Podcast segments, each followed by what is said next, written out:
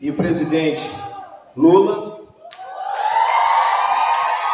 foi com o calor característico do Brasil e com uma maré de camisolas vermelhas que a comunidade brasileira recebeu Lula da Silva em Portugal.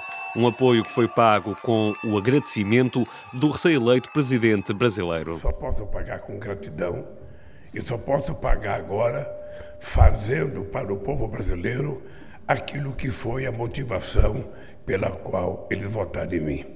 E, sobretudo, aqui em Portugal, onde eu tive uma maioria esmagadora nessas eleições. Mas se em Portugal a vitória foi esmagadora, no Brasil a história é outra. Com um país dividido, Lula da Silva avisa que ainda nada está ganho. É, eu nunca vi a esquerda praticar 10% da violência que a extrema-direita está fazendo no Brasil. Nunca vi.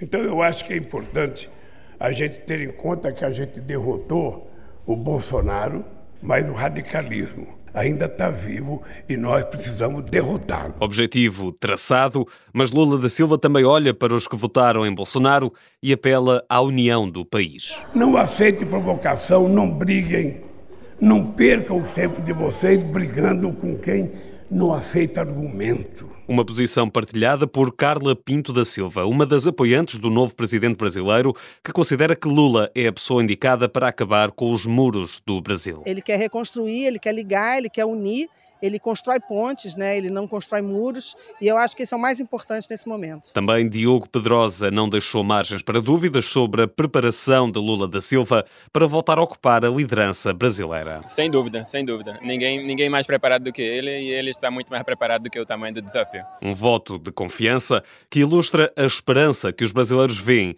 em Lula da Silva neste novo capítulo do Brasil.